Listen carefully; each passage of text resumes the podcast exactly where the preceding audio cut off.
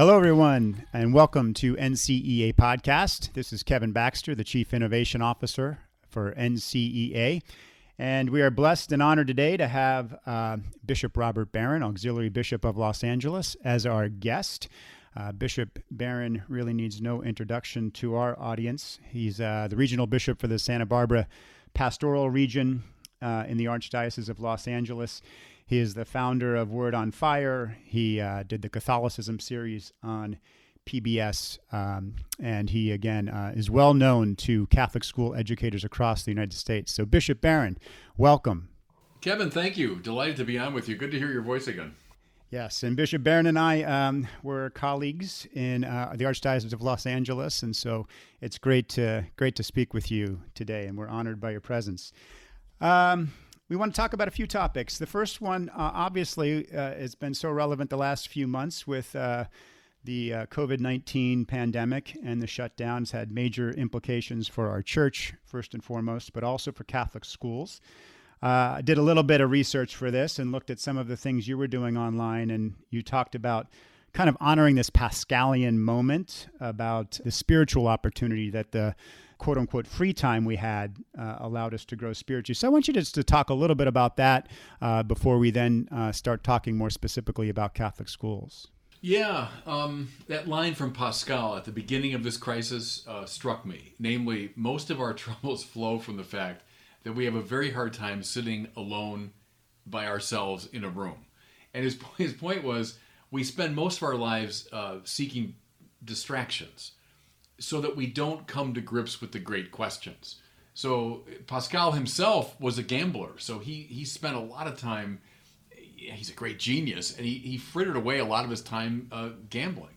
And he said a lot of human life is like that because we prefer not to deal with the question of God, the question of meaning, the question of morality, the question of eternal life, and so we distract ourselves.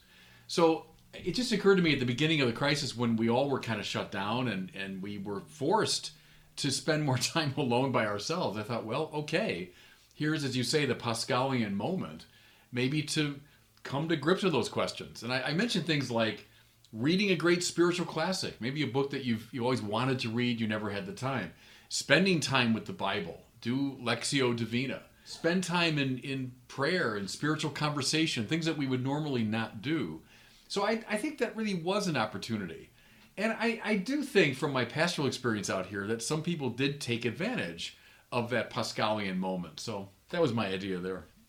Yeah, that's beautiful. And I, I think it's often the adage of life about when, when you have something that's a challenge or a struggle, there can be opportunity or opportunities for growth there. I even think about family. You know, our family's all been together, obviously, which um, we never would have anticipated. You know, three months ago that we would have had this much kind of time together, and and the gift of that. Right. Yeah. Right. I had a book on the creed I was working on. And it was on the back burner, and you know, given all my pastoral responsibilities, and you know, L.A., you're in the car all the time, and so mm-hmm. I'm just all over. I worked on the book in sort of dribs and drabs. Well, during the last couple months, I was able to finish it because I, I, had more time. And so that was a wonderful kind of both intellectual and spiritual exercise for me to go through this book on the creed. So, you know, those were some opportunities we had. That's great.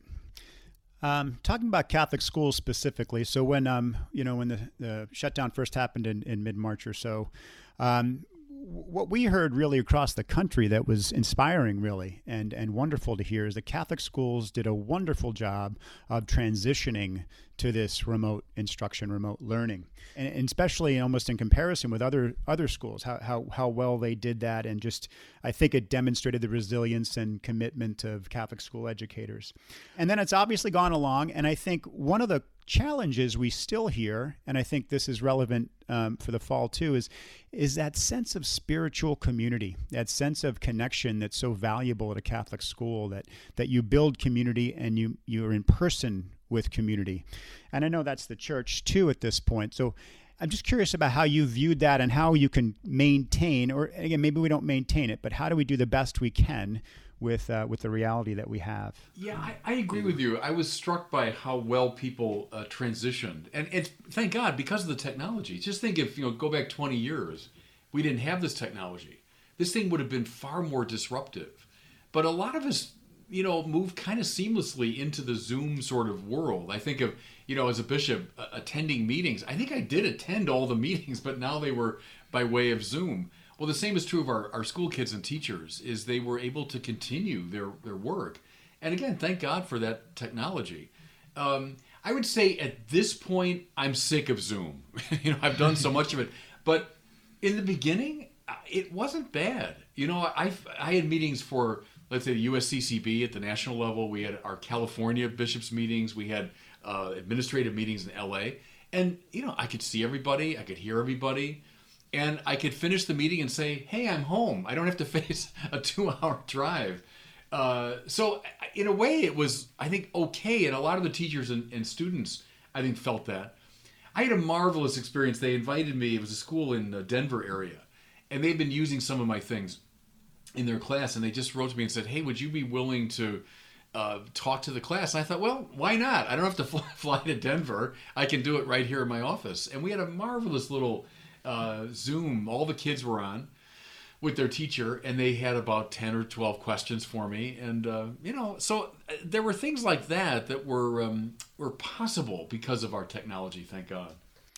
There's a wonderful quote. I've said this now numerous times in the podcast, so longtime listeners will be sick of it by this point. But um, the superintendent up in Seattle, her name's Kristen Dixon, said to me at the beginning that she was choosing not to focus on what might be dying through this process, but what might be trying to be born. And and I think that's a sense of innovation. It's a sense of creativity. It's a sense of how can we learn with this new technology to maybe do our jobs more effectively once we are back um, in person. So, do you feel that? I mean, I do. Uh, that when we get back, I hope we do use more of of this technology because just think of all the time a lot of us spend traveling and hotels and you know just the schlepping back and forth that maybe we can do more of our gatherings this way with less wear and tear on all of us and with a greater opportunity to you know pray and study and read and you know I, I just think that a lot of us around the country we got so addicted to all of our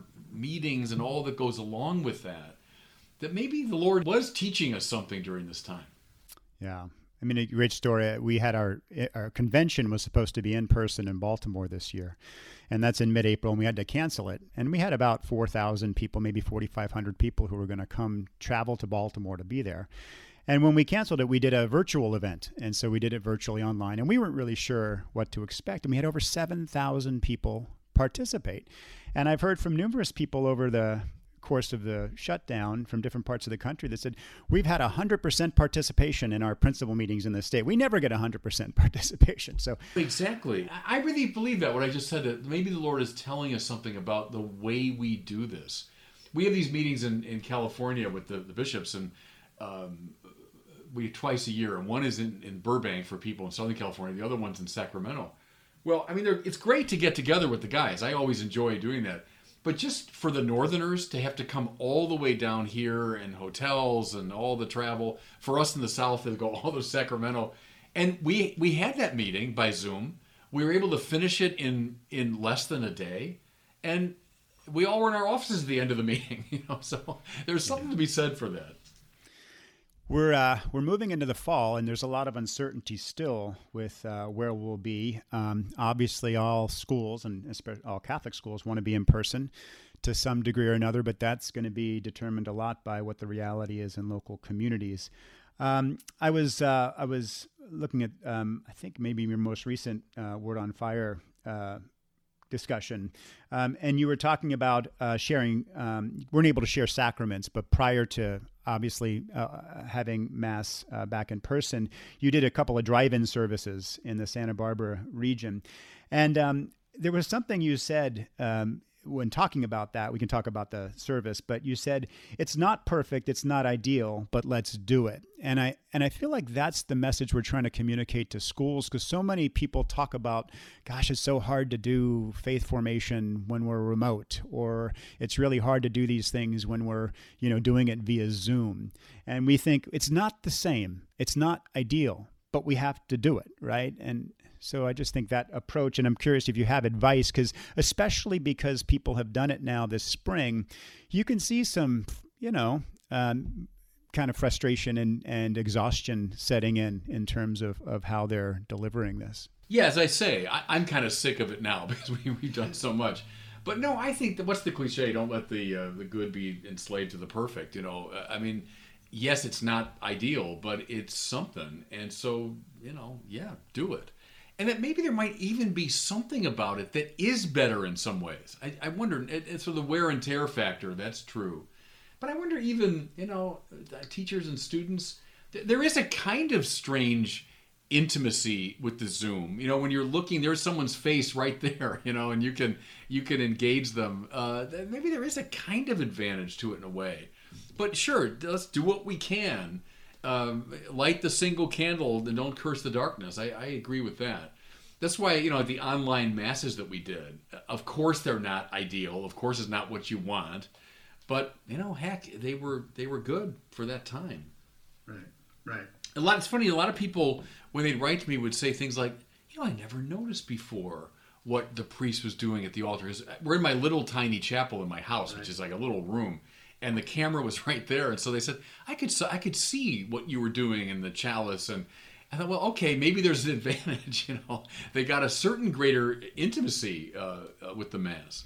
Well, and I mentioned to you prior to we started recording that my, my family and I have uh, attended, I guess, I don't know, I'm putting that in quotes, uh, your online masses, and we did Easter. And um, I want to say we saw, I think, 25,000 people might have been, you know, uh, viewing your Easter liturgy, which I think, you know, your ability obviously to evangelize and your, uh, your, your, your, great gift, I think, is evangelization and, and what you've done with that. But to be able to communicate to 25,000 people, I don't think you anticipated that number in your on your Easter uh, masses, right? For Word on Fire, it was a great opportunity in many ways. Uh, we had numbers that we'd never seen before for a lot of our, our um, uh, platforms. But okay, you know, I, I just looked at it that way that, all right, the Lord threw us a curveball here, but, you know, what do you do with that? You don't just curse it. You say, well, maybe there's an opportunity or there's something fresh we could try. Or that, you know, even shutting part of life down is going to open something else up. I think that's all of that is what a person of faith uh, engages. That's great. Well, let's change topics here. Um, a topic that you and I have talked about um, a few times in the past as well is uh, the perceived incompatibility between uh, faith and science. And um, you've uh, obviously been a tremendous um, resource on this in the Archdiocese of Los Angeles. I know you spoke to our high school principals about it, and uh, we had you engage a number of different ways.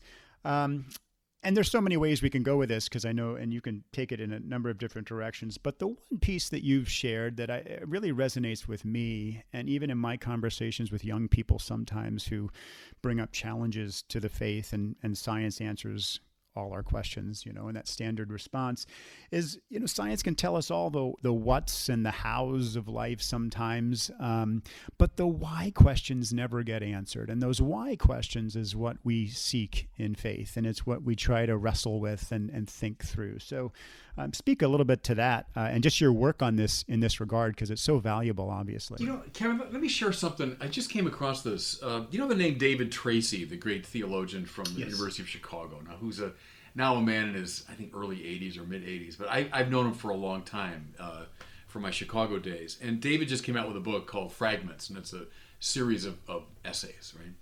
Well, in one of them, he had a very provocative uh, um, observation. He said, "We talk about the sciences and the visible world, and, and they give us access to the visible world and help us to understand it and all that. True, right? All that's correct." And they give rise to technology which we benefit from and all that is great. But he said think of something as simple as as mathematics. And i don't mean even high mathematics just the simplest mathematical moves uh, addition subtraction multiplication the basic geometrical forms. He said whenever you're dealing with mathematics you're dealing with the invisible right? I mean, and that goes back to Euclid. A, a point, I can put a little point, you know, with my pencil tip on a piece of paper.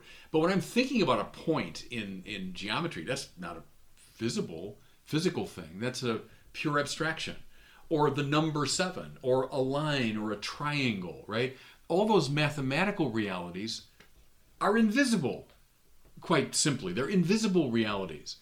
Now, press it, Tracy said all of science, especially contemporary science, depends intimately upon mathematics. If you're doing the higher type of science, or you're doing kind of quantum mechanics and that kind of stuff, you're using mathematics at every level.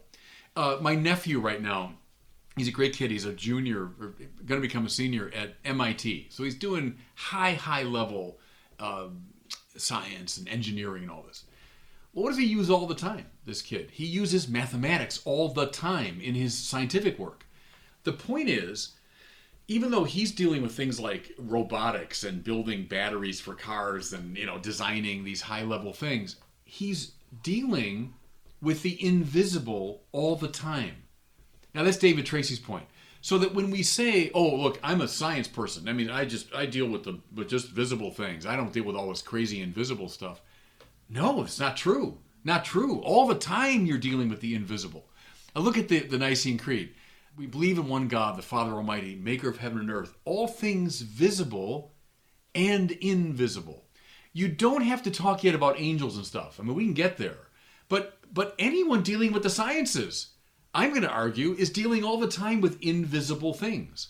And, and I think I got that from Tracy is a, is a cool way, at least to open the door in this science religion dialogue, you know, that we're not talking about two completely unrelated worlds. But in fact, there's a there's a very interesting link between the visible, which the sciences indeed look at, but they do so with the help of the invisible all the time. And I just thought that was a very provocative way to um, maybe tease somebody into thinking about this issue in a new way. That's great, and I think that's what I appreciate about you and um, and I think others appreciate about you is the way to communicate these things in a way that's accessible and and people can really grasp them and understand them. The other thing that you you do, and I think this is something that I think we all have to take a, a lesson in, and and if I can be so bold, other clergy as well, is a willingness to engage. Um, kind of the other side, if you will. And I know you've had debates and things, but um, when you when you approach it that way, what is your what would your aim be? And you know, um, you often talk about Dawkins and Hitchens. Um, obviously, Hitchens is no longer with us, but but if you were going to sit down with an atheist or someone who was going to debate you, do you you obviously don't approach it. I don't say obviously, but I would imagine you wouldn't approach it. You're going to convince them of your point of view. No. Uh, uh, so, what is the aim in your mind when you do those things? Well, I'd say to establish um, at least some bridges so yeah, it's probably naive to think you know I'm going to convince someone utterly, um, but you might build a couple bridges. And and this Tracy thing, see, I thought was a very interesting bridge to say. I you know you look at me as a religious person, say, oh, dealing with these wild fantasies and these crazy invisible things. Well, then say no, but you're dealing with the invisible all the time too, and that could just be a bridge or it's a door, you know, that might open up. Or one thing too, Kevin, is is simply to clarify certain uh, things that allow someone to get over an intellectual obstacle. You know, oftentimes I find in my dealing on the internet with, with people is they're just blocked because they didn't get a proper religious instruction. And their mind says, nope, that can't be right. Until someone says, no, no, man, you're, you're understanding that all wrong. That's not what we mean, you know, when we say. Uh, I, I've said for years, a lot of the atheist um, critiques go away once we carefully define who God is and who God is not. A lot of it comes from just misunderstanding what we mean when we use the word God. So that could be another thing. It's just simply to to overcome certain obstacles that are blocking people. But I'd say bridge building, opening up of windows and doors, you know. That's really helpful because I think part of the reason why I asked that question is that teachers are obviously um, faced with this on a on a daily basis. Often is that they're either teaching science or they may be teaching religion at a high school level and, and kids will come with questions right? They'll challenge and they would have read something either online or somewhere and and then oftentimes we are um, faced with that spiritual not religious kind of mindset. And so there where you almost do have a kernel of something how do you and I think that I concept of bridge building is a great thing for teachers to keep in mind of just kind of building those bridges that can be built further and you know, and you're right about the spiritual, not religious, is a really dominant point of view. But I, am very, I mean, it could be a, an opening of a door. So I, I'm not opposed. If someone says I'm spiritual, I'd say, okay, great. Let's start there. Let's start with what you mean by that. But I'd never want someone to end there, you know, as though, oh yeah, that's okay. I'm I'm fine with that as long as you're kind of vaguely spiritual. to me, that's like saying, I, I'm a I'm a sports guy. I'm into athletics, but I just don't play any particular sport. you know, like oh, which which sport do you play? Oh, I don't really play baseball or football or hockey or anything, but I I'm very athletic. You know, so I don't think you can leave it as I, I'm spiritual because religion is just a way of saying all those practices and beliefs and commitments that instantiate your spirituality. And see, without that, the spirituality becomes so amorphous and so so vapid that it doesn't engage your heart or your body or your mind. You know what I mean? There's like when I say I'm a Catholic, well, that's a whole set of beliefs and practices and convictions, and it's a whole way of life that grounds me in something. And unless you have that, you're not really seriously spiritual. Right. Um, last question on this is uh, what would your advice be to Catholic schools? I mean, we've uh, obviously talked about this also, but it's an incredible percentage, you might have it in your mind, of the number of young people who've left the church under 30 years of age who cite the uh, perceived incompatibility between uh, faith and science as the reason why. And I think of our Catholic schools as being the vehicle where we can address this over the long term. Um, and so, what would your advice be to Catholic school principals and teachers from the elementary level on up to high school uh, to help mitigate this? Yeah, don't give up on it and realize that it is a problem. Because you say quite rightly, Kevin, that comes up in all the surveys uh, again and again. It's a it's a perceived disconnect between religion and science. Now, how do you address it? One thing we did, you remember this up in our, our region here. I got these these wonderful posters yes. of Catholic scientists, and it's a big poster with I don't know maybe twenty five or thirty faces on it, right? And I said, okay, let's get those in every single um, Catholic school or religious ed, you know, program. And they did. The pastors took them, and I said, have assignments, have the kids research, you know, these scientists or talk about these scientists. Something else I've recommended is have the religion teacher bring the science teacher into class, or get someone from the parish, you know, who's a doctor, is a physician, is an astronomer, is a physicist, have and who comes to mass, right? Have them come in and explain why they don't think there's a conflict between these two things. Um, teach the history of, of the faith reason relationship in our great tradition. It's one of the jewels in the crown of Catholicism that we don't drive a wedge between faith and reason. Uh, teach them that great tradition. So I think there are ways we can concretize this, but I think for teachers to be aware of it is super important. That's great. So, in the remaining time, I want to um, turn to uh, issue. Obviously, another huge issue in our country right now is this um, idea of systemic racism and the Black Lives Matter movement, and and and uh, how that's obviously impacting our society. Um, the USCCB put out a document last year called Open Wide Our Hearts, which was a pastoral letter on racism. Um, want to acknowledge the loss of Bishop George Murray. I think it's the first time we've done a podcast since his passing, and you know he was a former um, chair of the board at the NCEA, so you know, very fond affection for him. But um, in that document, there's a quote from Pope Francis that says, "Let no one think that this invitation is not meant for him or her." And I think that's what we're trying to reflect upon. Is sometimes in our own minds we can kind of, you know, say, "Oh well, I'm not." Racist or I'm not, you know, I, I tend to see the things, um, you know, in colorblind ways. And I think that can sometimes can be a dangerous road to go down. So what are the bishops talking about in terms of this or your own your own thinking on on this um, reality that we have in our, our country today? Yeah, I, I think a, a, serious examination of conscience is called for. Um, use the 12 step language of a searching moral inventory. I think that's good for all of us, you know. As you say, to look at this issue with great honesty. Uh, we probably can play games with ourselves and say, well, this is not true of me. Well, you know, ask some hard questions about it. Um, so I think that's all to the good that we would engage in that kind of um, introspection. Um, something else I would say, Kevin, about this, I've been thinking about a lot. Vatican II, as you know, stressed the universal call to holiness. It stressed the role of the laity.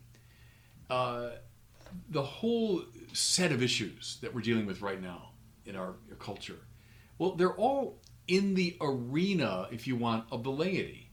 What I mean is they're in the, the secular realm, the realm of our society and our culture.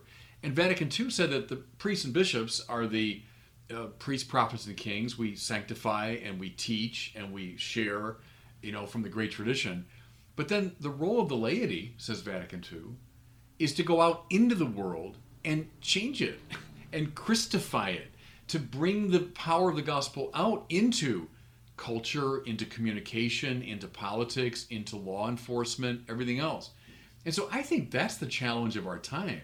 When people say, and I hear it a lot, you know, why aren't the bishops doing more? Well, the bishops have indeed, we've made our statements and we've clarified as we do in this document the church's view, and that's indispensable. But I, I, what I have said to people is, well, okay, but now what are you doing? Because we're teaching the gospel truth here, the moral truth. Now, go. Go. I, I mean lawyers, and I mean police officers, and I mean writers, and I mean critics, and I mean teachers, and I mean parents. Now you go and transfigure our culture from the inside. So I, I think it's a, it's a time for a real collaboration between clergy and laity, and not to fall into a you know, kind of sniping at the clergy from the sidelines, like like we need to solve this problem. No, it's it's the problem for the laity to engage their secular realm and uh, and Christify the culture. So that I see it as a real collaboration of, of clergy and laity. Yeah, I, I think about it in terms of our own personal um, kind of reflection and kind of what we're doing individually.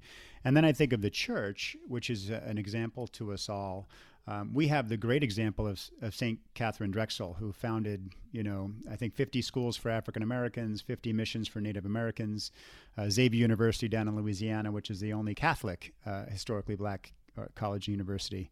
Um, and we can celebrate that and, and, and, and be honored by that. And then we also have to recognize that there were Catholic bishops who failed to formally oppose slavery in its time or even own slaves. And I think what I try to think about is in terms of this is where we all are. We have our our darkness and our light and, and it's trying to reflect upon that and, and recognize how can we bring things forward that can be all light. Right. Yeah right. And you know to be honest about it both personally and culturally. Yeah. Last uh, last question is uh, you, you, had a tweet yesterday um, and again we're recording this on june 23rd it's going to run in a few weeks. Um, but uh, they've been toppling statues uh, and there've been a lot of conversations around confederate you know statues, and I think uh, obviously uh, relevant in the country where things are right now. But they toppled uh, statues in California of uh, Saint Junipero Serra, and there's some conversation about whether um, his statue should be in Statuary Hall in the in the Congress.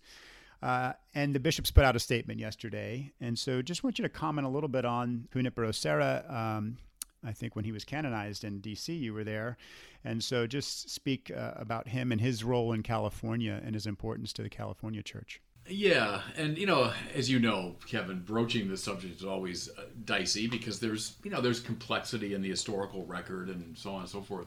But you know what's bugging me was some of the characterizations of Junipero Serra as you know the moral equivalent of Hitler, the missions as the moral equivalent of death camps. I thought, oh man, come on. I mean, that's for the birds. Uh, say what you want about you know Serra and the and the kind of colonial times that he lived in.